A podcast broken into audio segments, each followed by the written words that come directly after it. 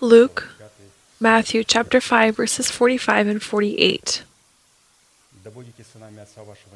So that you may be sons of your Father who is in heaven, for he makes his sun rise on the evil and on the good, and sends rain on the just and on the unjust. You therefore must be perfect as your heavenly Father is perfect, called to perfection. This promised commandment is written and is the inheritance of the saints of all time. And this commandment is addressed by Christ to his disciples, and it was offered to us through our pastors through a series of ser- through our pastor through a series of sermons. Therefore, those who do not accept the authority of the person sent by God have no relation whatsoever to the inheritance of this commandment. We have stopped to study the purpose of the righteousness of God in the heart of a person, expressed in the ability to clothe his essence into the holy or the selective love of God. But above all these things, put on love, which is the bond of perfection, and let the peace of God rule in your hearts, to which also you were called in one body, and be thankful. Colossians chapter 3 verses 14 through 15. According to these words, the rule of the peace of God or the righteousness of God in our hearts is possible only under one condition. If the selective love of God will dwell in our hearts and we will be clothed in the selective love of God. And the character of the selective love of God is presented by the Holy Spirit in Scripture in the light of seven unearthly virtues. And this was taken by Pastor from 2 Peter chapter 1 verses 2 through 8. This is virtue, knowledge, self-control, patience, godliness, brotherly love, and love. We have heard that each individual virtue of the fruit of virtue contains the characteristics of all other virtues. Because they flow from one another, fulfill one another, strengthen one another, and are found in one another.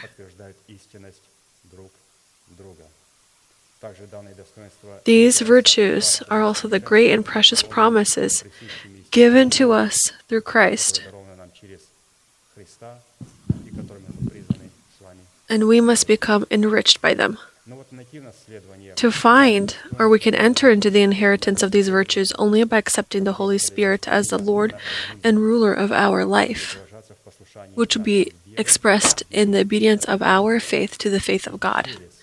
And through the means or through the inheriting of these great and precious promises, we are made partakers of God's essence. The selective love of God, expressed in seven dignities and characteristics, has nothing in common with human love that is filled with ignorance, selfishness, and inconsistency.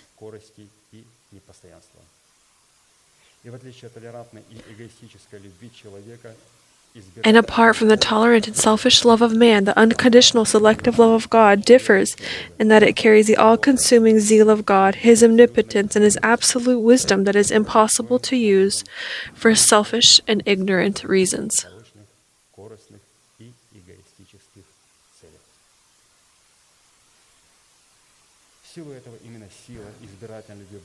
It is the fruit of the selective love of God contained in the format of seven unearthly virtues that is called to destroy the power of death in our bodies and replace it with the reign of the resurrection of Christ in our bodies and clothe our bodies in the resurrection of Christ in the face of our new man.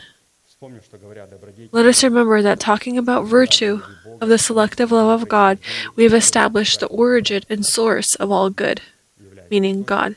God is the origin and source of all good. Whereas knowledge and the selective love of God is called to give us discerning of what is good and what is bad, or what God views as good and what he views as evil. The love of God that has self control in us gives us the power to choose what God views as good and reject what he views as evil. The patience of Christ in the selective love of God is founded on the ability to look at what God views as good and await, with hope, for the fulfillment of what we have seen. The discipline of godliness in the selective love of God is called to keep us self undefiled from what God views as evil and hallow God in our hearts and souls. Brotherly love in the selective love of God as the guide from death to life because we love the brethren and whoever does not love his brother dwells in death. And love, as we know, is the bond of all perfection that is inherent to the essence of God and is our coronation. And so, in a certain format, out of the seven characteristics that in their union define in our heart the virtue of God, the perfection of His selective love of God, love of God, we have already studied five components on Tuesday, and therefore we will turn to the sixth one, which is brotherly love. We've talked about five virtues, and we'll talk about sixth one. And on Sundays, Pastor has gone further, but we are not too far behind. If we did not defile the Word of God, we need to go in parallel and not distort the Word of God. We need to follow, follow the person, the man of God, and not distort the Word of God. Because the Word of God never, uh, never grows old. Pastor, whether he said it a month ago or on Tuesdays, for example, we take sermons that pastor said a few years ago and they have that same freshness. Many saints did experiments. I listened uh, to one and the same sermon every several months, and every time I listened to it, it was like brand new to me and I had received something special. We will always receive something new from the Word of God. And when the Word of God is offered to us, it is offered in that format in which we can receive something new.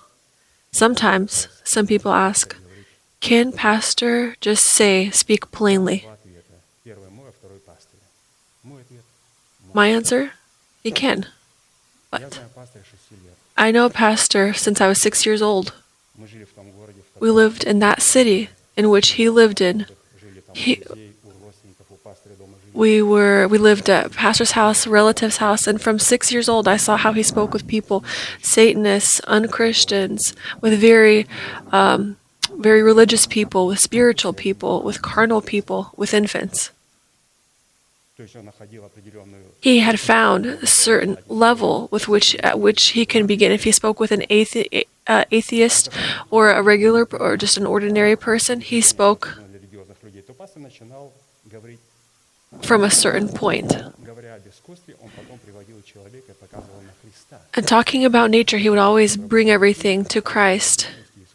He had he shows Christ. People never had resistance to this. I know certain relatives who were atheists.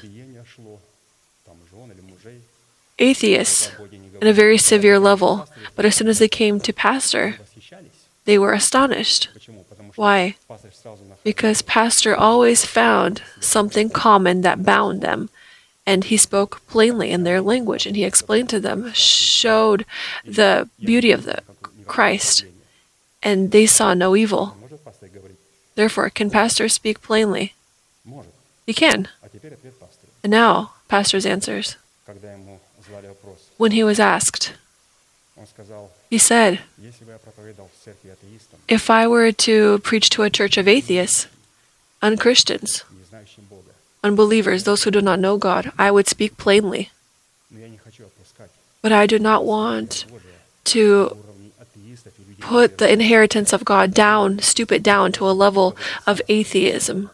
I need to speak to them as speaking the royal word. I do not have a right to do it any other way to speak with kings and priests as with atheists. I, w- I literally trembled from hearing this.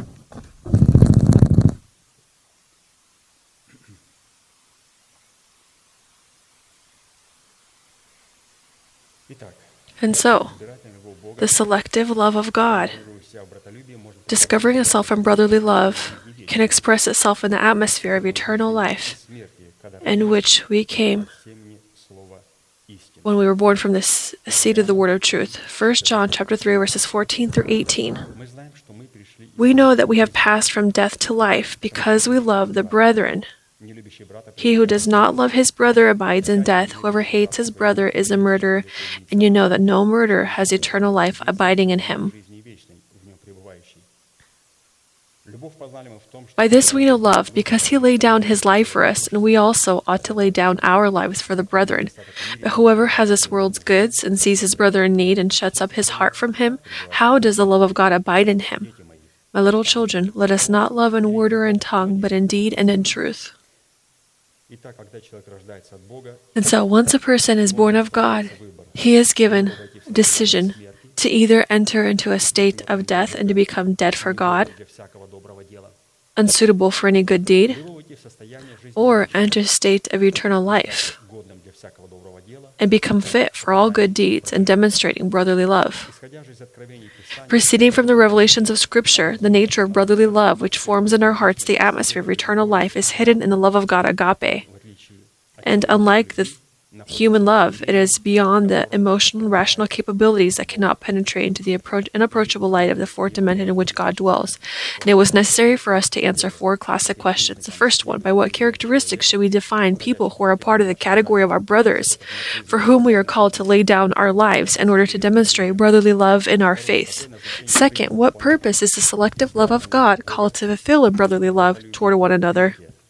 Third, what conditions or what price is necessary to fulfill to demonstrate the selective love of God and brotherly love in our faith? And fourth, by what signs should we test ourselves for the presence of brotherly love toward one another in the selective love of God? We must know that we are not talking about those brothers in flesh and blood but those but brotherly love among saints as written let brotherly love continue hebrews chapter 13 verse 1 Today, we are going to continue to answer the third question what conditions or what price is necessary to fulfill to demonstrate brotherly love in our faith? How much does brotherly love cost? What price must we pay? Of course, I would like to remind us that talking about brotherly love, we defined as our neighbor. Who is our neighbor? Why should we talk about brotherly love if we can't define who is my brother or my neighbor? And reading from pastor's notes, we can make a conclusion that a neighbor or brother is a person who, without me or without whom I, cannot reach those heights which God has established for us and to achieve the perfect will of God. We need one another and they need us. And the first neighbor for us is God. He's our brother. He can't do anything on this earth without us, and we can't do anything without him. The Father is a neighbor, and He has given us His. Fa- he gave His heart of a father to His Son, and His Son demonstrated the Word in action. The Son gave this to the Holy Spirit and the Word of God. The Holy Spirit and the Word of God He breathed into His apostles when He went up to the Father. He breathed and He said, Accept this Spirit. He gave a certain power. In this breath, He gave Urim and Thummim. That's why those people who are are not those leaders whom we have chosen or who say, I saw an angel, I saw a vision. No, when I, I see dreams very rarely, with I see dreams very rarely with angels. I haven't seen uh, at, at all. I haven't seen in a dream at all with an angel because I don't have time to see these kind of dreams. I need to I need to deal with what I already see here. And there are such dreams that are already written here. But those leaders, they focus on their dreams. Can you compare a dream or a vision with this that's written? That's why I don't see angels.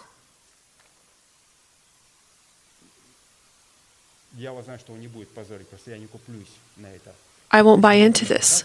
If God will show, He will show me this beauty or even better.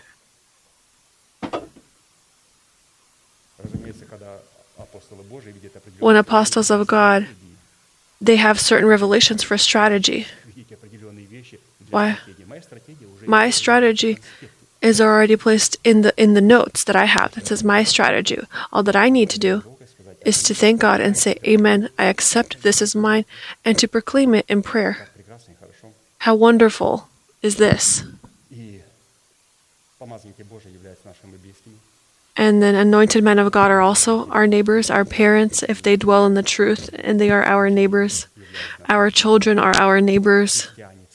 Christians, the church of God, are our neighbors and brothers, if, of course, they are a widow, foreigner, an orphan, if they are those that dwell in Zion in the church of God, they are comforted by Zion. They, for me, are my neighbors.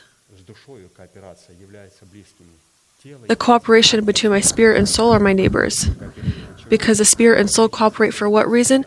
To clothe our body into the resurrection of Christ, and they're close with one another. When people say, I don't need anyone, I'm just going to love Pastor, and that's it, everything will be well. If you love Pastor, well, then read Pastor's notes, please. There is a church, there are children of God. We have our spirit and our soul. If we love Pastor, let's honor the notes and look at this beauty that we must know and cherish and cherish all of these components. And so, what conditions must we fulfill to demonstrate brotherly love in our faith? And we answered three components, and today we will move on to the fourth one. The first one, and I again will remind you about it in summary. To demonstrate brotherly love in our faith, it is necessary to put away lying, speak truth to one another, because we are members of one another. Pastor has shown that it is necessary to stop lying to ourselves and to speak truth to ourselves so that then we can learn how to speak truth to, to one another and to put away lying, lying. When is this possible? When we take off our old man with his works. When we take away the former way of life of our old man when we renew our thinking with the spirit of a mind and are clothed into the new man created by God in righteousness and holiness of truth. And then right after this, the verse continues, and you therefore must put away lies and speak truth to one another. To set aside, renew, and clothe, so that then we can finally begin to put away lying and speak truth to one another. We need to have correct uh, relationship with one another because if we don't have a correct relationship or communication with one another, the blood of Christ does not cleanse us does not wash us. This is what is unique. The blood of Christ dwells in communion. The communion, communication, fellowship does not dwell outside of the blood of Christ.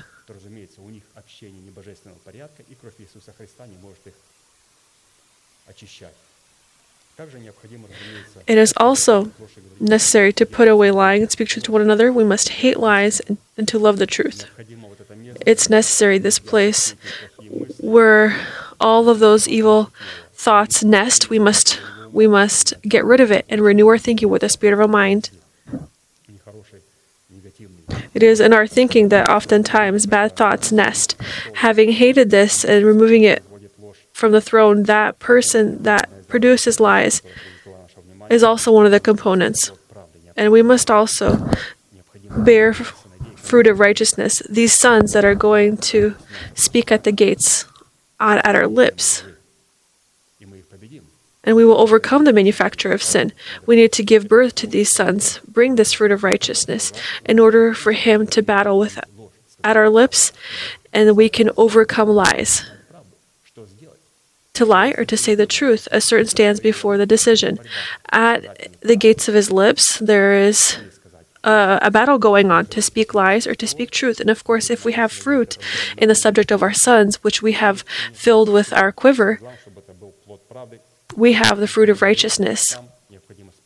And for him to be there, we need to take off the one that was sitting on the throne and renew our thinking with the spirit of our mind and learn to speak the truth. Second, to demonstrate brotherly love. In the selective love of God agape, it is necessary to not devise evil against our neighbor when he trustingly dwells beside us. We talked about this at our previous service, and here we talk we are talking about the unique relationship between saints when a person when he has envy in his heart and he rebukes the other person and blames his vices on him. With his words, he expresses love. Scripture says, You must not do this. When you live with your neighbor and he lives with you without violence, we must not we must not say that which is not in our heart must not devise evil against our neighbor when he trustingly dwells beside us.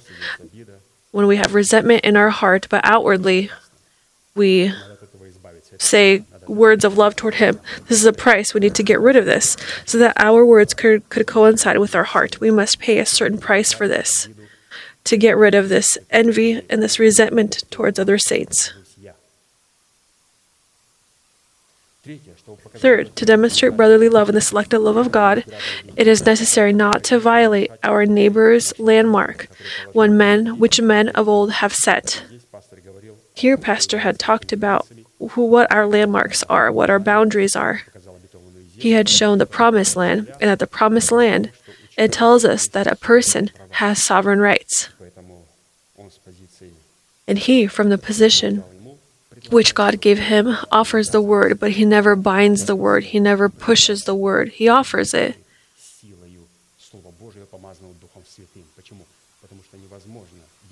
It is impossible to lead a person into his limits if we want to push him there.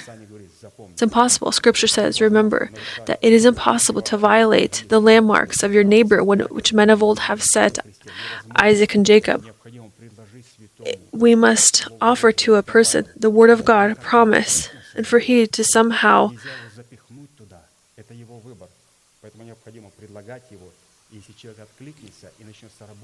if a person begins to cooperate with the beauty of the Word of God and the Holy Spirit and partake in proclamations with that Word which we hear, then we will enter into these promises.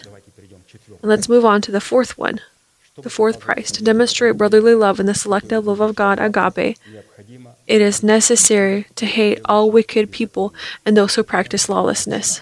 This is a certain price. How much does brotherly love cost? The price that's necessary to hate all wicked people and those who practice lawlessness. And let's take a look at what, how God views this. Psalms chapter 5, verse 4 through 6. For you are not a God who takes pleasure in wickedness, nor shall evil dwell with you. The boastful shall stand shall not stand in your sight. You hate all workers of iniquity. You shall destroy those who speak falsehood. The Lord abhors the, bur- the bloodthirsty and deceitful man. The phrase nor shall evil dwell with you tells us that God does not make a union with wicked and lawless people who speak lies and portray these lies as if they were the truth, which an evil person is one who replaces the works of God with his own works that come from his flesh, which he calls the will of God. Furthermore, an evil person is a person who does not acknowledge the order of the body of Christ and the congregation of saints, who said is the person established by God who carries the powers of the fatherhood of God. John chapter 6 verses 28 through 29. Then they said to him, What shall we do that we may work the works of God? Jesus answered and said to them, This is the work of God, that you believe in him whom he sent. If we, out of cowardice before the majority or those in power among the saints, do not stand up for our neighbors who are entrusted with the word of God, we, however, though secretly, allow lies to dwell in our nature and our participants in the reproach against our neighbors. So, silence is a sign of agreement. This is known to many, even in past generations. When Christians were told, they were afraid to confess that they were Christians, and that communists had laughed at these people. They said, Know that your silence is a sign of your agreement with solidarity with us, you coward. He was scared. The Christian was scared. He didn't want to ruin his reputation for people to know that he was a Baptist or a Pentecost. And they laughed at him, saying, Your silence is, is a sign of your agreement to, with us. We must not be cowards. We must stand up for our neighbors to whom is in our neighbor to whom is entrusted the word of God. We must not stand at the side, because if we stand on the side, then God will impute to us that which uh, St- uh, Stephen Paul had called Paul had repented for this. Jesus, when he spoke with the scribes and Pharisees, he said, Woe to you, scribes and Pharisees, that you build graves and you adorn the graves of righteous, because in doing so, you demonstrate that you are the children of those who killed those righteous and the prophets. They said, How? We don't agree with our fathers. They had to kill the prophets. He said, Woe to you.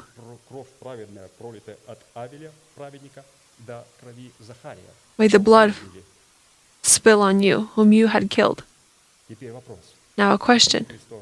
Why did Christ call, uh, call upon seven plagues upon them? Because they had built altars in his name, saying that they were in agreement with the fathers. To answer this question, we need to ask one question. Under what basis did they build? Why did were the righteous killed by their fathers? because they didn't want to listen to the living anointed men of God. And they were killed, they were stoned. Now, a question why did the children build the graves of the prophets of God and adorn the memorials of the righteous? Why do they do this? The answer is this we don't want to acknowledge living messengers. The Roman Empire right now you can't kill you can't kill people with religious motives. You can bring him to judge uh, to the court, and the court will look at the work. But back in the day, they were killed. The righteous were killed. In doing so, the living messengers were discredited. Jesus gathered them all together and said, You with your fathers are one because you pursue one goal to not acknowledge the living messengers of God. Fifth, to demonstrate brotherly love and the selective love of God agape, it is necessary to not cheat and rob our neighbor of his wages, and the wages should not remain with us until morning. Leviticus chapter 19, verse 13 You shall not cheat your neighbor nor rob him. The wages of him who is hired shall not remain with you, all night until morning. For us, this commandment, in addition to the direct meaning that already exists, contains certain concrete signs by which we should determine our neighbors in the congregation of saints. Because, as we said earlier, not every person in the assembly of saints can be our neighbor, and therefore become our worker. And we needed to ask three questions In what circumstances does our brother lose the right to be called our brother? Or when do we lose the right to be called our, a neighbor? Second, in what circumstances does our brother as our neighbor become our worker, hired worker? Not a slave, a Jew can't be a slave to a Jew. He gives himself up to work, to give some kind of loan or to pay off some kind of loan. And third, how do we cheat and rob our neighbor and withhold his wages until morning? very interesting component, and they are tied with one another. Right now, we are going to look at the first one, the answer to the first question how we lose the right, or how does our brother lose the right to be called our neighbor? And Pastor will give six specific definitions. Then we will turn to our worker. There, we're going to focus on our spirit. That it turns out that our spirit is our worker, and that there comes a time for each person when he hears truths, when he has founded the house of God, the time comes when the Spirit becomes a worker, he comes uh, to a position of contriteness, he becomes a worker. And he bows to the soul and depends on it. Very dangerous position that can either make me a king and priest unto God or transform me into the wicked.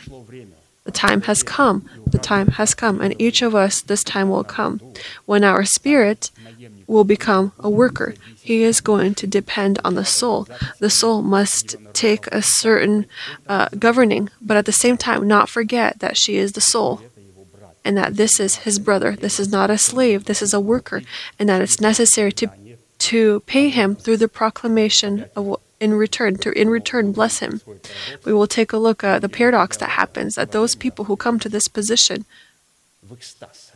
they are in religious ecstasy and their conscience stops to to correct them and all of a sudden they begin to attribute to themselves those revelations that are in fact the achievements of their spirit that the anointed men of God speak, and then all of a sudden their soul begins to attribute everything to itself. And at the same time, the spirit is quiet, and this is very dangerous and very scary. Then later on, we will see that when this happens, we are transformed into those people who stop uh, being our neighbors. We lose the status of a neighbor. When do we lose the status of a neighbor? Again, I will repeat. Again, I will just foreshadow so that we can see the picture from afar and then we will draw closer to it. When our spirit comes to the state of contriteness, and to come to a state of contriteness, he must be not like a slave, but like a worker.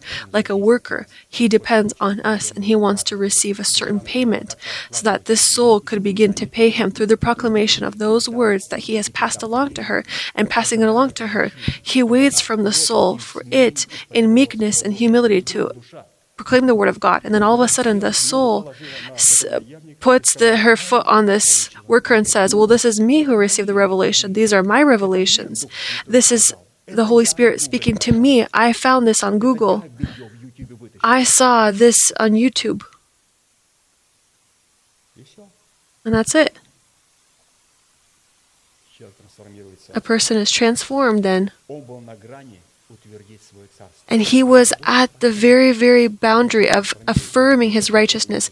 People are turned, uh, so either at this point they either turn into wicked or lawless, or they turn into righteous, or they are they affirm their righteousness.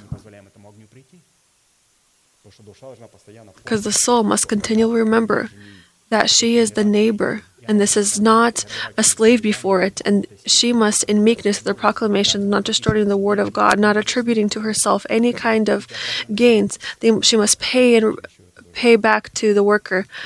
I'm sorry, I went pretty far ahead. So, the first question in what circumstances does our brother lose the right to be called our brother or our neighbor? Or when do we lose the status of a neighbor? A few reasons. The main reason why our brother loses the right to be called our neighbor is due to his disorderly conduct. This disorderly conduct we will see in the future. Why did a person begin to act so disorderly? Why? Because the spirit had to have become contrite, the spirit received information and passed it along to the soul, and the soul began to grow disorderly. And then the, this disorderly person comes into the church and he begins to be disorderly in the church. 2 Thessalonians chapter 3, verses 6 through 12. But we command you, brethren, in the name of our Lord Jesus Christ, that you withdraw from every brother who walks disorderly and not according to tradition. So he has a problem with his spirit, with his worker. He didn't want to pay him, and he began to um, to use him. Then all of a sudden, he began to also act in this way towards the people of God. For yourselves know how you ought to follow us, for we were not disorderly among you, nor did we eat anyone's bread free of charge, but worked with labor and toil night and day, that we might not be a burden to any of you. Not because we did not have authority, but to make ourselves an example of how you should follow us. For even when we were with you, we commanded you this If anyone will not work, neither shall he eat.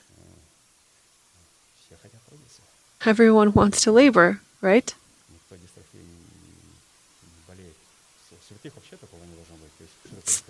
This doesn't. To be slim or slender shouldn't exist among the saints. If you love to, if you love to work, then you should love to eat as well, right? For we hear that there are some who walk among you in a disorderly manner, not working at all, but are busybodies. Now, those who are such we command and exhort through our Lord Jesus Christ that they work in quietness and eat their own bread. Not to eat diets, but to eat bread and eat normally. Disorderly conduct of our brother could be defined when our brother rises against the person representing the fatherhood of God, who is our neighbor that represents the functions of Christ as our neighbor. If we see that our brother behaves disorderly, he loses the right to be called our neighbor. By helping and showing love to our brother who acts disorderly, we will lose our legal right to pass from death to life, and we will share the retribution prepared for every person acting disorderly, and therefore from such a brother we should be removed. According to the words of Apostle Paul, again, we should be removed. Second, we're talking about how a person could lose the right to be a brother or a neighbor. If any brother denies the justification of the faith that we receive in the transfer of our sins from Christ to the devil in the face of the goat Azazel, he acts disorderly and loses the right to be called and to be our neighbor. Galatians chapter 5 verses 4 through 10. You have become estranged from Christ, you who attempt to be justified by law. You have fallen from grace, for we through the Spirit eagerly wait for the hope of righteousness by faith. For in Christ Jesus neither circumcision nor uncircumcision avails anything, but faith working through love. You ran well. Who hindered you from obeying the truth? This persuasion does not come from him who calls you. A little leaven leavens the whole lump. I have confidence in you in the Lord, that you have no other mind, but he who troubles you shall bear his judgment, whoever he is. So here it talks about justification, and justification, this justification goes through righteousness, that we hope for righteousness by faith. So he played righteousness by faith in hope. So we hope in righteousness by faith. So we are saved in hope. Hope, when it sees, it is not hope. If it sees, then why hope? Apostle says. Hope is one I don't see, and I call the inexistent in the physical world as existent. And this is righteousness by faith, as we hear numerously. That Abraham had believed in God, and God imputed this to him as righteousness. It's impossible to become righteous if God first, and a justified person, again, justified by the blood of Christ, Justification is a gift for us. For Christ, this was a high price. He took this seed from his own fruit. And now, this seed, this justification, I have not paid a single price for it. He paid with his life. But this small seed, it is completely drenched with the information of the fruit, the moans of the cross of the Christ.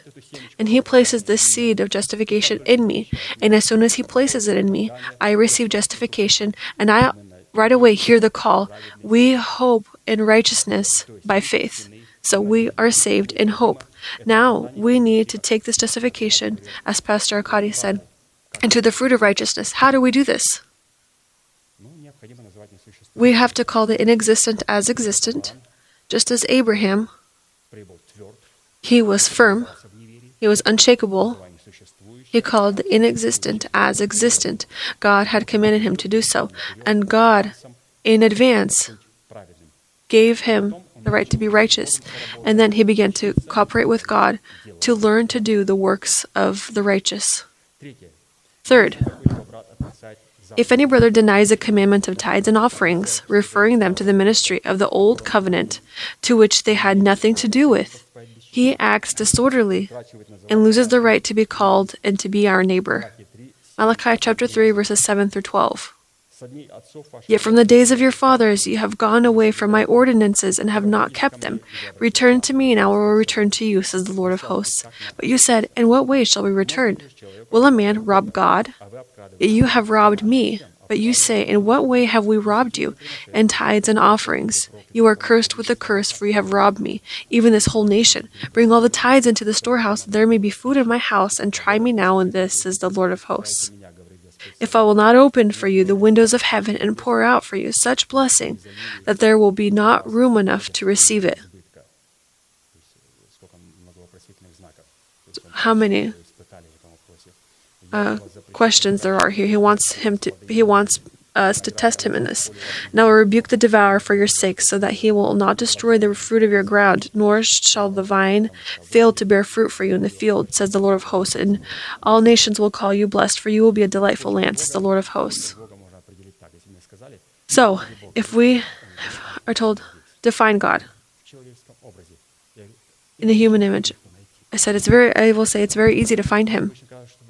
Usually, when he gives something, he gives a certain condition. This is yours, but in this yours, there is something mine. Please do not draw near it. Well, then why give it to me? Take it all. Well, then why do I need to uh, to receive it and then just say that only a portion is mine? This is what the Lord does. He placed a person in Adam, and then all of a sudden he showed his mark in, in what? He planted a tree and said, you shall not eat it. This is God's mark. Everywhere God is, He says, I will give everything, but in everything there is something that is mine. In order to demonstrate our relationship to Him as God, we need to give God what belongs to Him. And this is God's marking here. He leaves this uh, this mark of tithes. All is yours, but in this yours there is something mine. And in order to give it to me, you must acknowledge me as God. How do you give it, right? It's mine. This is in my pocket, it's in my wallet, it's in my bank. Well, God can't bless our bank any other way. When, when He says, In your bank there is something that is mine, this is a great honor. In my spirit there is something mine. For, deposited the Holy Spirit. He gave the Holy Spirit as a deposit. This is God's marking. He did not give, He gave the Holy Spirit for a certain time, for Him to bring Rebecca, for example, to Isaac. He was given. He was given for a certain amount of time. How will we act toward him as a guest, as Laban had done, or as a Lord and ruler of our life in order to follow him? He gives certain things temporarily to see how we act toward it, and in them we must acknowledge God Himself. Fourth, if any brother denies the ban on the use of wine and other alcoholic beverages, he acts disorderly and loses the right to be called and to be our neighbor. Ephesians chapter 5 verses 18 through 20. And do not be drunk with wine in which is dissipation, but be filled with the Spirit, speaking to one another in psalms and hymns and spiritual songs, singing and making melody in your heart to the Lord, giving thanks always for all things to God the Father in the name of our Lord Jesus Christ. Again, one other place of scripture, Leviticus chapter 10, verses 8 through 11. And the Lord spoke to Aaron, saying, So after two of his sons had perished, who tried to bring a false fire or profane fire, they could not separate what is holy from unholy, clean from unclean. For what reason? The Lord spoke with Aaron and said, do not drink wine or intoxicating drink, you nor your sons with you, when you go into the tabernacle of meeting, lest you die. It should be a statute forever throughout your generations, that you may distinguish between holy and unholy, and between unclean and clean, and that you may teach the children of Israel all the statutes which the Lord has spoken to them by the hand of Moses. And we, as Pastor has said, we are priests. Uh, there, there was one person who came here from another country, and he was very acted with trembling towards his position. Pastor, seeing this trembling and that he had honored it, he said he knew that he was he was involved with cultural, so-called cultural, cultural drinking. Pastor said he saw in him that he cherishes this position, this role.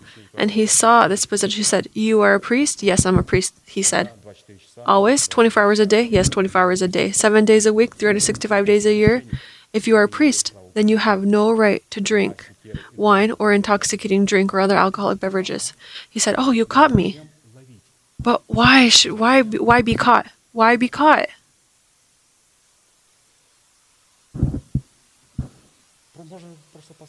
You can just simply obey. Listen. You can just simply obey. Why does pastor need to somehow catch us, to somehow return us from these uh, from these chains when we try to implement some kind of uh, some kind of lies into the Word of God? Fifth, if any brother denies the order of theocracy in which the body of Christ functions, he acts disorderly and loses the right to be called and to be our neighbor. Again, whenever I read any brother. I will read this. If I deny the order of theocracy in which the body of Christ functions, I will act disorderly and I will lose the right to be called a neighbor to saints. John chapter 20, verses 21 through 23. So Jesus said to them again, Peace to you, as the Father has sent me, I also send you. And when he had said this, he breathed on them and said to them, receive the Holy Spirit. If you forgive the sins of any, they are forgiven them. If you retain the sins of any, they are retained.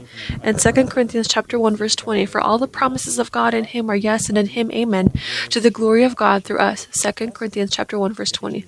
Who through us they are those in whom the Holy Spirit breathes. This is not just a person who has been selected by way of voting, but a person in whom is the breath of God. And the breath of God is defined by what? In the wisdom of God and the power of the Holy Spirit. The breath of Christ and the messengers of God is defined by the not the ability to bring to tears, but the ability to open the truth of God, to place this truth of God, and with us proclaim this truth of God. These are the anointed men of God. Six, if other brother ascribes to himself a revelation that does not belong to him and distorts it for the sake of self interest, he acts disorderly and loses the right to be called and to be our neighbor. Later on, we will see that we do so when our spirit, our worker, is without payment. He waits, he waits for payment from us, and we begin to attribute everything to ourselves, everything to ourselves. Jeremiah chapter 23, verses 29 through 32. Is not my word like a fire, says the Lord, and like a hammer that breaks the rock in pieces? Therefore, behold, I am against the prophets, says the Lord, who steal my words, every one from his neighbor. Behold, I am against the prophets, says the Lord, who uses their tongues and say, He says, Behold, I am against those who prophesy false dreams, says the Lord, and tell them, and cause my people to err by their lies and by their recklessness. Yet I did not send them or command them, therefore they shall not profit this people at all, says the Lord.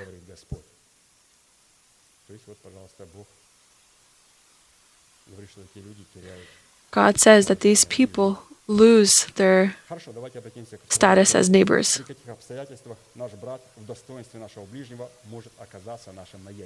Second question What circumstances can our brother and the dignity of our neighbor be hired to help? Now we're going to look at our spirit as our work as our worker, our new man. In connection with this question, we turn to one of the scriptures in which the circumstance that interests us is presented. Leviticus chapter 25, verses 39 through 43. And if one of your brethren who dwells by you becomes poor, and sells himself to you, you shall not compel him to serve as a slave. As a hired servant and a sojourner, he shall be with you, and shall serve you until the year of Jubilee, so the fiftieth year.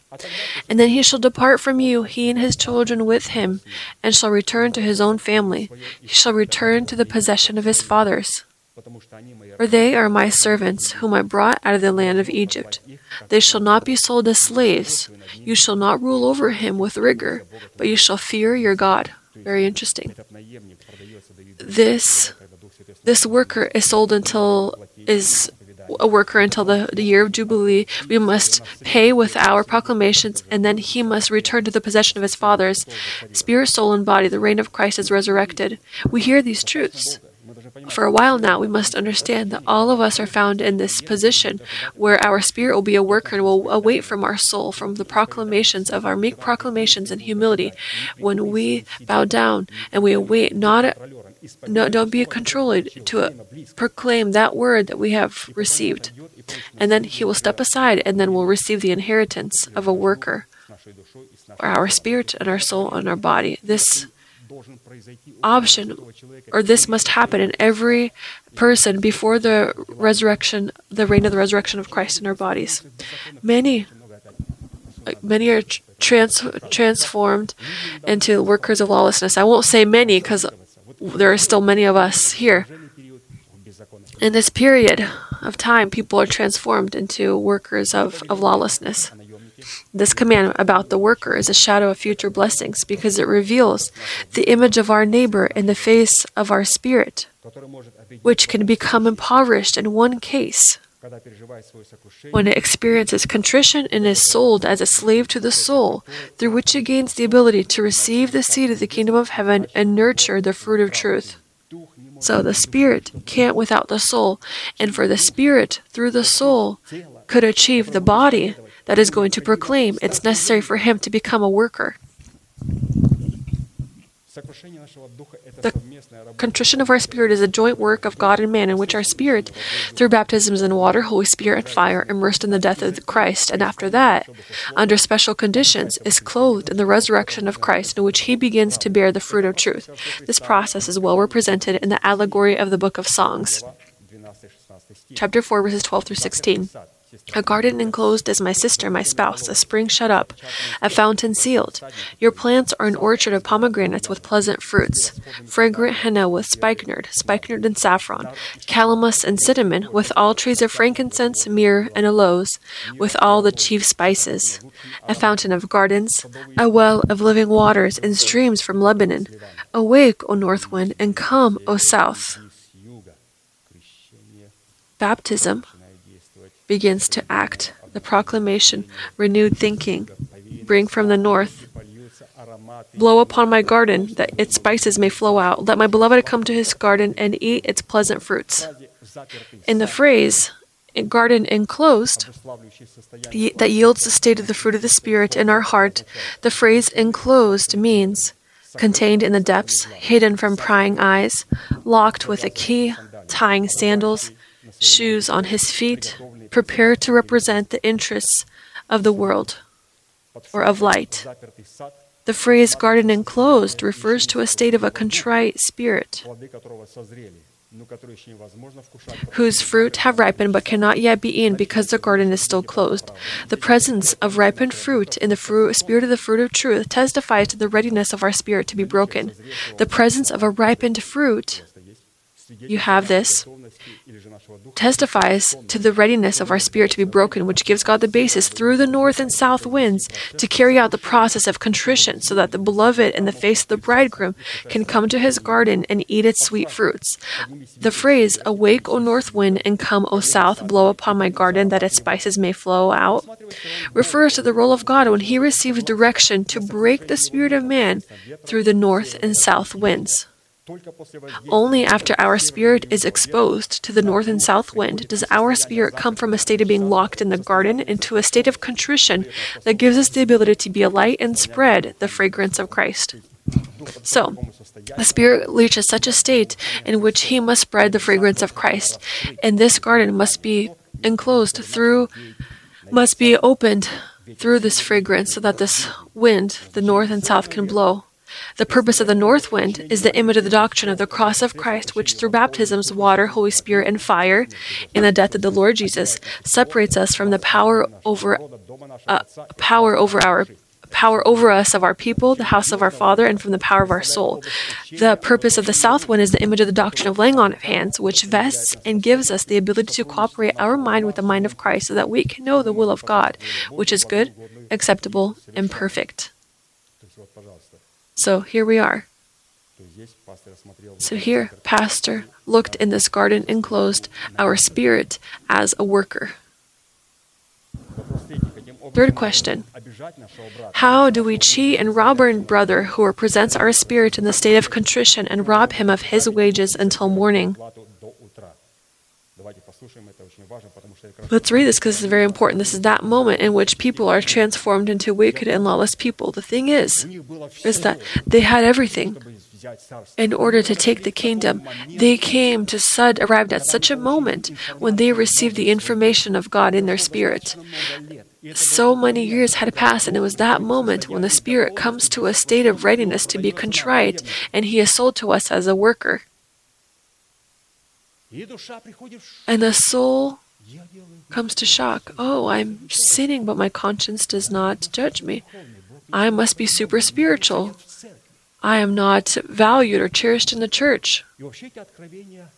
And these revelations I had long ago, which Pastor had spoken about. This is me who had found these revelations. This is me who had read this. This is me who had clicked this button first. This is very dangerous.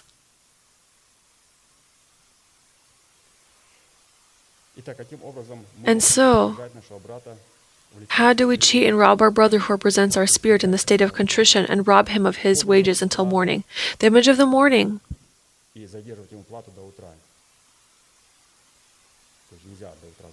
So we must not uh, hold his wages until morning. The image of the morning and the dimension of our three dimensional essence is the image of the Jubilee year, the 50th year, when we come to the realization of the need to take over the dominion of the Holy Spirit so that he can become the Lord and ruler of our lives.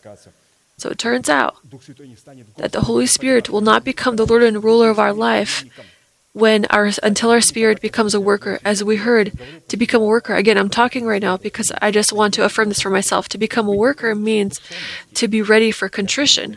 I become my spirit becomes a worker.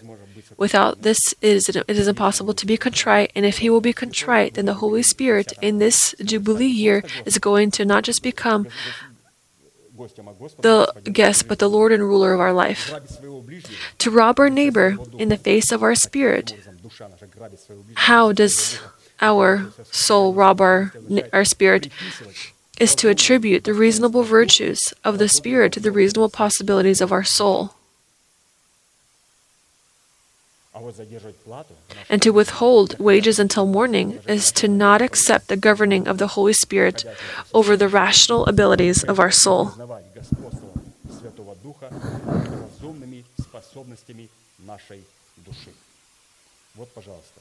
Here we go. Scripture says, Do not rob your neighbor in the face of a worker and give him his wages. What does this mean?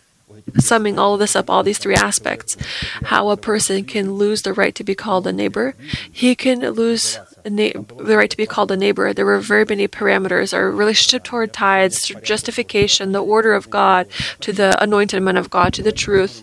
Let's take a look at these. Why did a person have a relationship toward these things because it came time for his spirit to be contrite, to become a worker. And the spirit turns into a state of a worker, and the soul then uses the what is placed there through the preached word with the rational capabilities of its mind, and then to not acknowledge the Holy Spirit over the rational abilities of our mind very interesting painting that was offered to us. Sixth, what, again, we're talking about how much brotherly love costs. To demonstrate brotherly love and the love of God, agape, it is necessary to forget those things which have passed and reach forward to those things which are ahead, pressing toward the goal for the prize of the upward call of God in Christ Jesus. Philippians chapter 3. Brethren, I do not count myself to have apprehended, but one thing I do, forgetting those things which are behind and reaching forward to those things which are ahead, I press toward the goal for the prize of the upward call of God. Forgetting those things which are behind means to forget the bitterness of the falls and the triumph of the victories and not rely on past virtues. As soon as we begin to rely on past virtues and boast of past feats of faith, we immediately lose our statuses as Nazarenes and our dedication to God that is comprised of seven braids on our head, as Samson had had. Judges chapter 16, verses 19 through 21.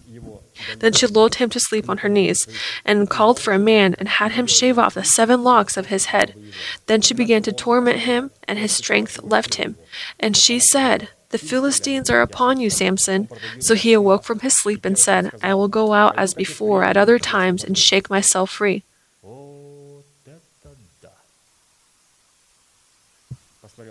Look at this. He looked back. He said, Before, I will go out as before, but you can't do this. God does not work like this with the children of God. We must not go, we must not focus on our past losses or our past victories. He says, I will go out as, as before at other times and shake myself free. But he did not know that the Lord had departed from him. Then the Philistines took him and put out his eyes and brought him down to Gaza. They bound him with bronze fetters, and he became a grinder in the prison all that we can rely on when striving toward the goal comprised of our upward call of God in Christ Jesus, is on the mercy of God that is contained in the treasury of our hope, comprised of the precious promises of God placed on our accounts in Christ Jesus in our heart.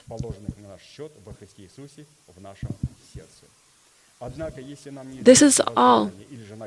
However, if we are not familiar with the prize contained in our upward call in Christ Jesus, we will never be able to forget the bitterness of our falls, considering ourselves as forgotten by God, and we will never be able to refuse to boast about the previous feats of faith and our previous virtues. Why do people do this? Because they do not know what reward they wait. They were told the reward will be after the grave, right? When you die. Is there something in this life for me? No, when you die, you will receive it, a lot of people say. Okay, all right, well, then we'll see on the other side. But the reward is no. You can, in your life, reign the resurrection of Christ in your body, and God can affirm his covenant not just for your spirit, for your soul, but for your body as well during your life, in your life here. This is the price. This is the price that's going to allow us not look on our past falls, bitterness of our defeats and our victories, but to look forward. With regard to this, a question arises what characteristics define the reward of our inheritance, comprised of our upward call of God in Christ Jesus? In Scripture, there are three categories of those who are saved and three different rewards for which, on behalf of man, a price was paid. This is the category of the male child, the category of the woman giving birth to the child, and the category of others born from the seed of the wife. We know that the category of the male child is presented in the image of 24 elders and 4 beasts. The category of the woman giving birth to the male child is presented in the image of the 144,000 firstborn, and the others from the seed of the woman are presented in the image of the great multitude of those who are saved. Of these three categories that inherit salvation, only one category will have the honor of the upward call, for which on their part the price of obedience will be paid in the pursuit of their calling until death and death on the cross. 2 Peter chapter 1 verse 11 Therefore brethren be even more diligent to make your call and election sure. Again, call and election, which what God has called us to, an election, how much this costs.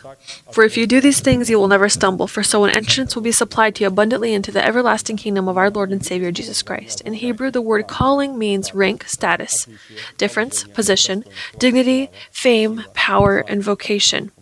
And so the upward call is comprised of the reward of our inheritance, which defines our calling that is contained in Christ Jesus and the adoption of our body through the redemption of Christ, in which the power of life must be raised. So, in our life. 2 Timothy chapter 2 verses 19 through 21 Nevertheless the solid foundation of God stands having this seal the Lord knows those who are his and let everyone who names the name of Christ depart from iniquity in these words, the Lord knows those who are His is presented, our calling and election. Therefore, if anyone cleanses, let a calling that a calling that requires an election. The Lord knows those who are His. Let everyone who names the name of Christ depart from iniquity. Here we have the calling, and every calling has an election and what we select or what price we pay, God can define which of the three categories we are a part of. Please show your balance. Please show your checkbook. And we will tell you what category you are a part of. Because calling, the calling has a price, election if we have taken up something high but select something that is low, there is there is no comparison.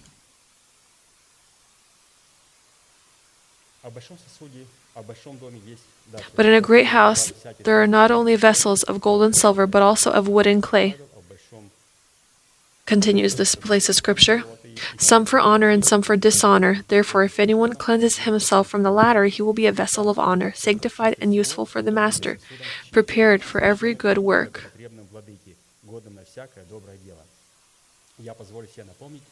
I will allow myself, Pastor Arkady says, to remind you that if there are vessels in the earthly dimension of time in the house of God, which is the assembly of saints, used for dishonor, then in the spiritual dimension at the height of heaven, these vessels are absent. Therefore, the vessels for dishonor in the house of God in the earthly dimension is a category of called, who by the day of harvest will ripen in their iniquity and wickedness, and like weeds will be gathered from the assembly of God's chosen remnants. Thus, if we do not depart from iniquity in which carnal people ripen, constantly opposing everything spiritual and violating the sovereign rights of God's chosen remnant, we will share a sad and disastrous fate with them. To depart from iniquity means to turn around, refuse outrage, recognize the order of the body of Christ, to not proceed from the premises of the mind, return to God, to submit yourself to the word of the messengers of God, turn to face God, return what is holy to the Lord, tidy up your relationship with God, compensate for loss in a relationship with God, to die to the corrupt desires of the soul, to devote yourself to God, and to lay yourself on the altar of the Lord. According to this meaning, to depart from iniquity is a kind of proclamation of the faith of the heart that discovers itself in actions of righteousness. To, to step away, we can do through the proclamation of the faith of God and the direction of actions of righteousness and demonstrating brotherly love in our faith will be comprised of us, forgetting things that are in the past and strive toward the prize of the upward call of God in Christ Jesus. Very interesting, this was shown to us that a person will never be able to forget his past defeats and his past victories if you will not show him to the beauty of the promises that wait for him here, this resur- reign of the resurrection of Christ in our bodies. And not that they say, when you die, you'll be given the promise, you'll be given all the promises then. No, he wants on earth here for the body to be the temple of God that represents his interests. And thousands of years he has waited for this. Very astonishing. This was not the pastor's idea. This he had received as a revelation how long, how many thousands of years God has waited. This is patience. I'm impatient. We sigh, and this is good. Thousands of years, he waited for the moment when he is going to be praised by people in whose bodies there will not be the law of sin and death, in order to demonstrate before hell, before the world, the religious world, and this world, what it means to be a temple of God in the body. A beautiful picture to just boast what he meant to show Adam and hell and the whole world what I meant in man, what I intended for in man, in my worshiper.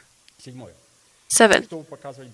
To demonstrate brotherly love and the selected love of God, again, we're talking about what, what brotherly love costs. It's necessary to return our neighbor's garment that we took as a pledge and return it before the sun goes down.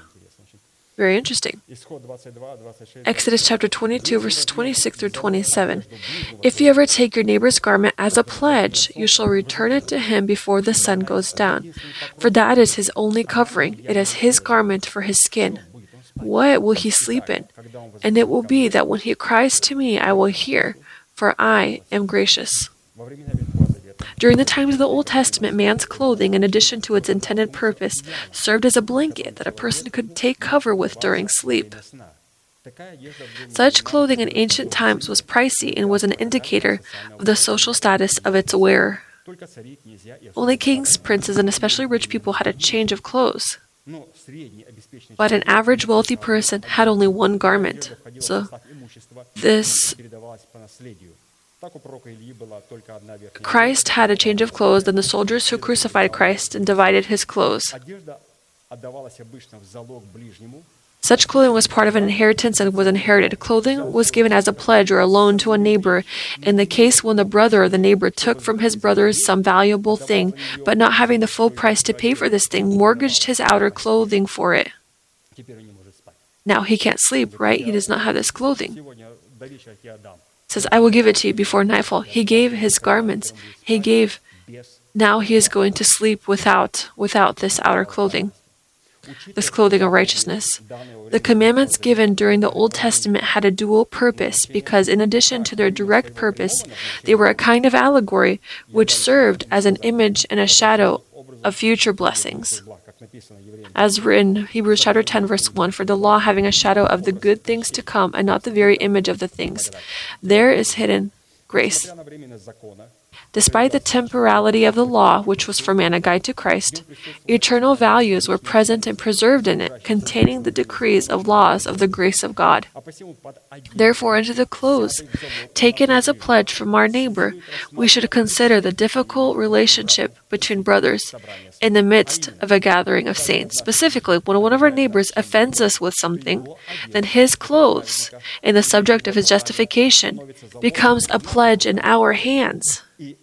And we can return his clothes in the subject of his justification, only having forgiven his guilt against us before the setting of the sun. Hebrews Ephesians chapter 4 verses 26 through 27. Be angry and do not sin. Do not let the sun go down on your wrath, nor give place to the devil.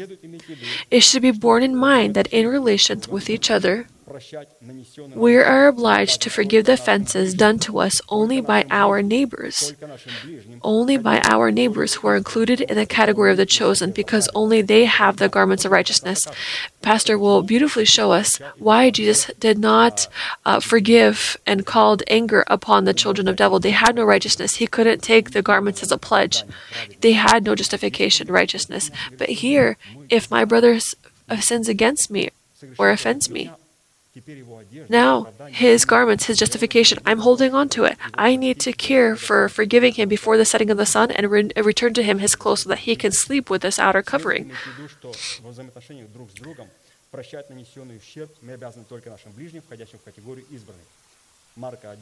Mark chapter 11, verses 25 to 26. And whenever you stand praying, if you have anything against anyone, forgive him. Again, return the garments to your neighbors.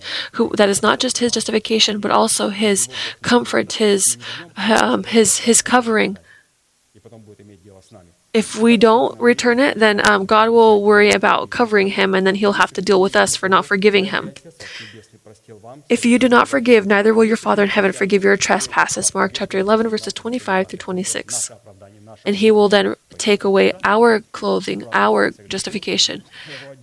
So all of a sudden, my brother has offended me, and now I'm holding on to his justification, his garments. And you say, if you say, I don't forgive him, God will say, Well, then take his garments from him as well. Very dangerous in this situation when our neighbors sin against us, if the sun has not set, I need to, through my prayer, forgive my brother. But if the wicked and lawless people who do not have the right to be called our neighbors offend us, we must turn to God to protect us from them, because they for a long time already have lost the clothes of justification which they had before. Therefore, they have nothing to pledge. This is how we must do it. Romans 12:19. Beloved, do not avenge yourselves, but rather give place to wrath, for it is written, "Vengeance is mine; I will repay," says the Lord. Here we are talking about these wicked and lawless people. When I return the garments to my brother, I do not do this for God to avenge for me. No.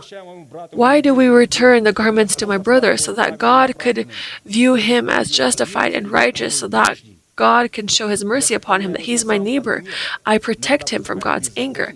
But when the wicked and lawless offend us, we can't take anything from us. They can't pledge anything to us. They, their garments were long ago lost, and that we can't return their justification to them. We can't forgive them. We can't say, Oh, I forgive you, brother. Well, this tactic doesn't work. What are you forgetting him? It's a wicked and lawless person. To forgive a person, we must return to him his righteousness, but God does not forgive them. Why? He says, They have nothing to return. We just need to call the anger and wrath of God upon these people to forgive. Forgiving the wicked and lawless people means not to show proper holiness and to participate in their iniquities. We can determine who is our neighbor and who is not according to six characteristics to the six characteristics of the dishonorable. We talked about how they don't accept justification, they don't accept order the honoring God of tithes and offerings, these six components that we have read about. Okay, eighth. To demonstrate brotherly love and the selective love of God agape, it is necessary to view our neighbors and the body of Christ as members of our body, dependent on one another, so that we can bring one another comfort as God found comfort. Ephesians chapter 4, verses 13 through 16. Till we all come to the unity of the faith and of the knowledge of the Son of God, to a perfect man, to the measure of the stature of the fullness of Christ, that we should no longer be children tossed to and fro and carried about with every wind of doctrine by the trickery of men and the cunning craftiness of deceitful plotting, but, speaking the truth in love, may grow up in all things into Him who is the head, Christ, from whom the whole body, joined and knit together by what every joint supplies, according to the effective working by which every part does its share, causes growth of the body for the edifying of itself in love. According to these words, it follows that to demonstrate brotherly love and our faith through each member being knit together, in which we receive unity in the body of Christ, so that we can grow and edify ourselves in love, is possible only when we leave the kind of infancy that does not comprehend the order of the body of Christ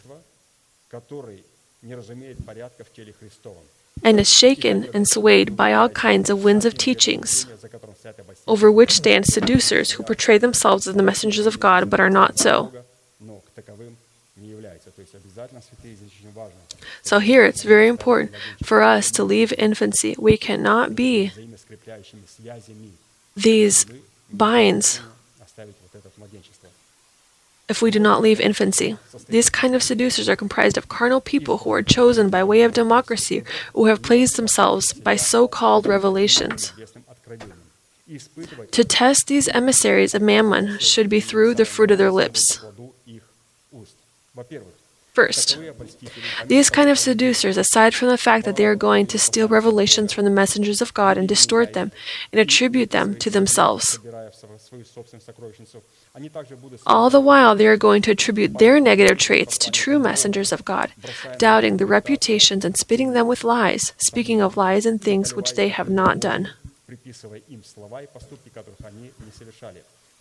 Second, this kind of pseudo leaders will involve people in all kinds of religious activities, pushing them to virtues to which God did not call them, teaching them on their own streets, in which they will demonstrate the expulsion of demons and all kinds of false signs and wonders designed to seduce them.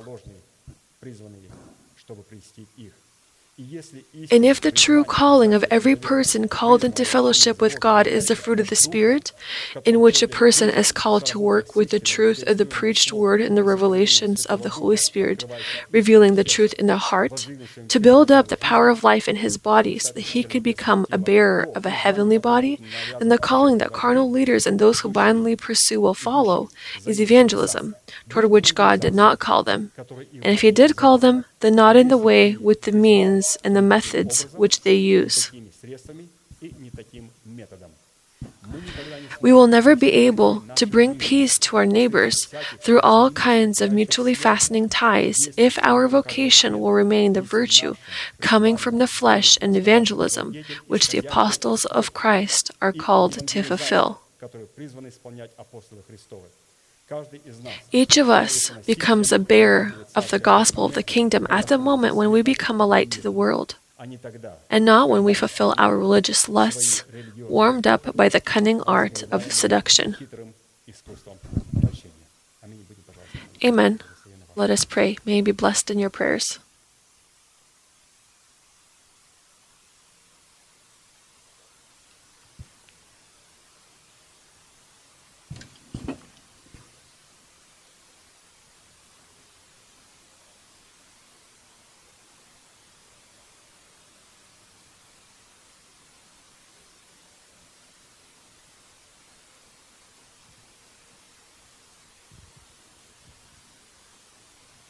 Возлюбили бы Тебя, Господи. We have loved you, O Lord, Крепость наша. the Lord our strength, Господь твердыня наша. our rock, Господь прибежище наше. our fortress, Избавитель наш. Бог deliverer, God, наш, Щит наш. Рог our спасения strength, the rock of Israel, the horn of salvation. прибежище наше. Мы призвали Тебя и We have обратились к called Тебе, upon you and have как turned to you as a Lord who is worthy to be praised, and we ask you to deliver us from all of our enemies.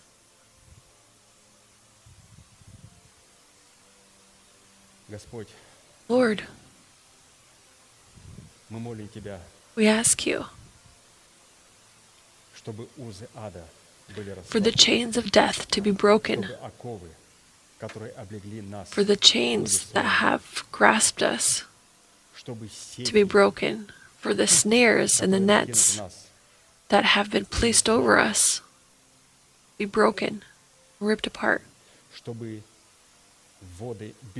For the waters of lawlessness that have surrounded us to be dried up and destroyed. We call upon you, O Lord. We call upon you and we ask you to hear us, Lord, out of your holy dwelling. And we thank you that on the foundation of your promise, you hear the prayer of your saints.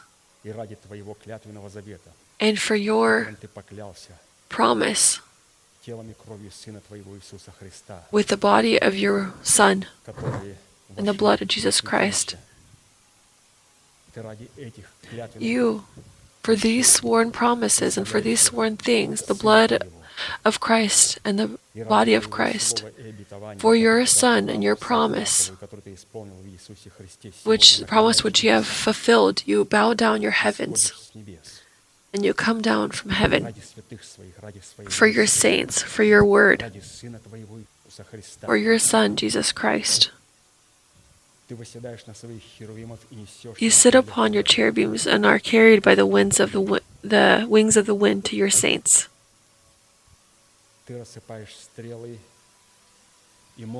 You pour out your thunder and your arrows, thunder and coals of fire before your countenance. You stretch out your hand and lift up your inheritance. You place us in a broad place in the resurrection of Christ. And you call us your inheritance. We thank you, Lord, for this great honor to be your heirs. We thank you that we are able to forget our past bitterness of defeats, our past victories and triumphs, and to look at that great reward which you have prepared for us. We refuse to turn around, to become a pillar of salt. We look upon that reward which you had shown to Moses, that reward which Moses had looked upon, which he looked upon and which he waited for, the reward of the Maker and Master who is God. We thank you, Lord, for this great reward that you have prepared for your inheritance. We thank you, Lord, that today we have the opportunity to clothe ourselves into your mercy, to the pearl of resurrection of Christ. And that salt that will remain the moment of, re- of rapture will be covered with resurrection of Christ. We are clothed in the resurrection of Christ, and we thank you that you have allowed us, through the word that we have heard, to set aside the former way of life of the old man, to lay aside all uncleanliness, anger, evil, and in meekness and humility to accept the planted word that can save not just our spirit but also our soul and our body.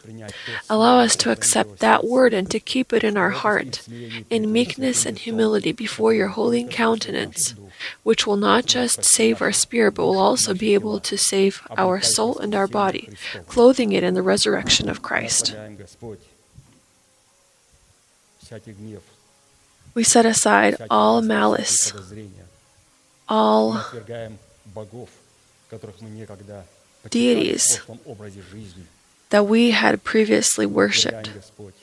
We reject uncircumcised thinking that attributes to itself the revelations of God and does not acknowledge the rule of the Holy Spirit. We ask you for when we come that when we come to this moment when our spirit becomes our worker, hired worker, and begins to wait for that time in which we are found in from our soul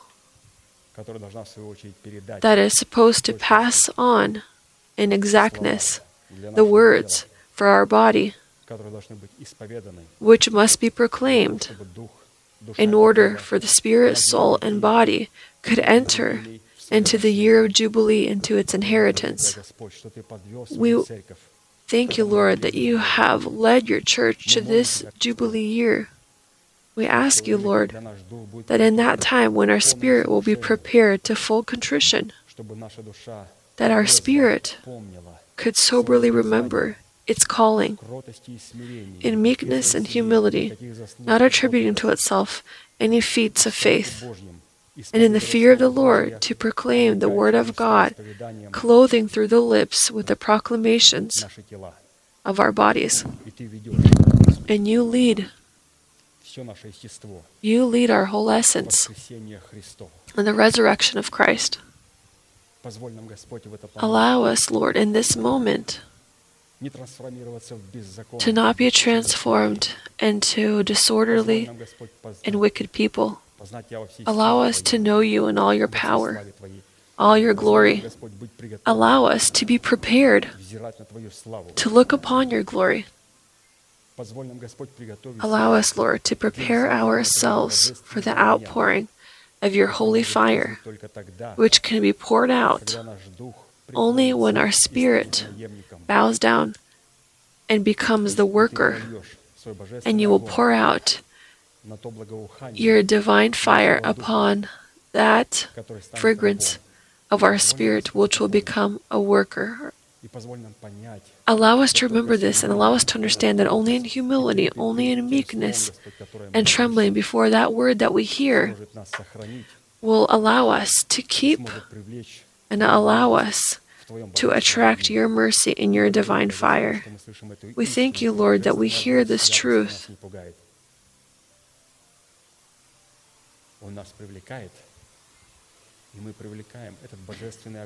We attract this divine fire upon ourselves because without it, we cannot be clothed in the resurrection of Christ. Without it, we cannot be clothed in the salt of the resurrection of Christ. May the fruit of righteousness be grown in the hearts of saints. Let us continue to the call the inexistent as already existent in your word, in our heart, in our spirit. And if there is doubt, we consider ourselves dead to sin, alive to God. We thank you, Lord, that we have been saved in hope. We thank you, Lord,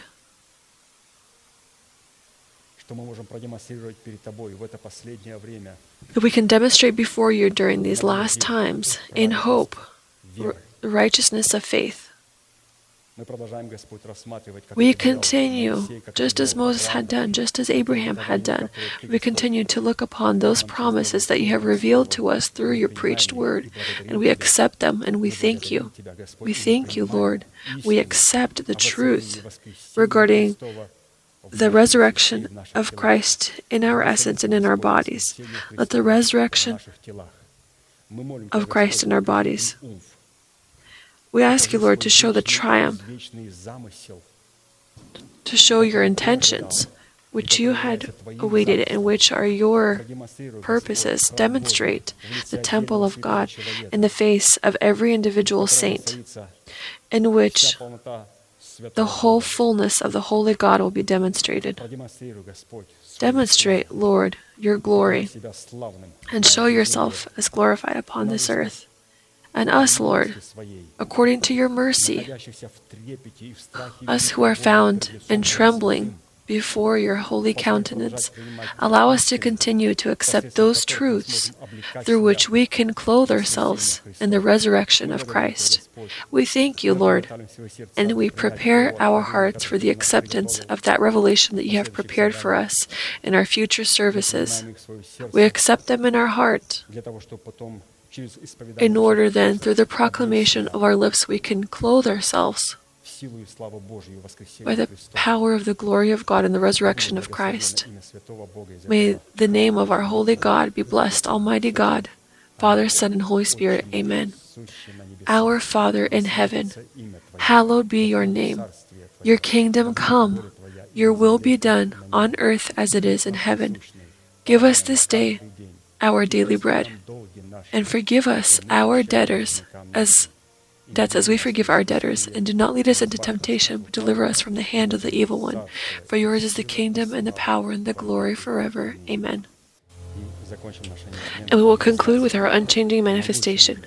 Now to him who is able to keep you from stumbling and to present you faultless before the presence of his glory with exceeding joy. To God, our Savior, who alone is wise, be glory and majesty, dominion and power, both now and forever. Amen.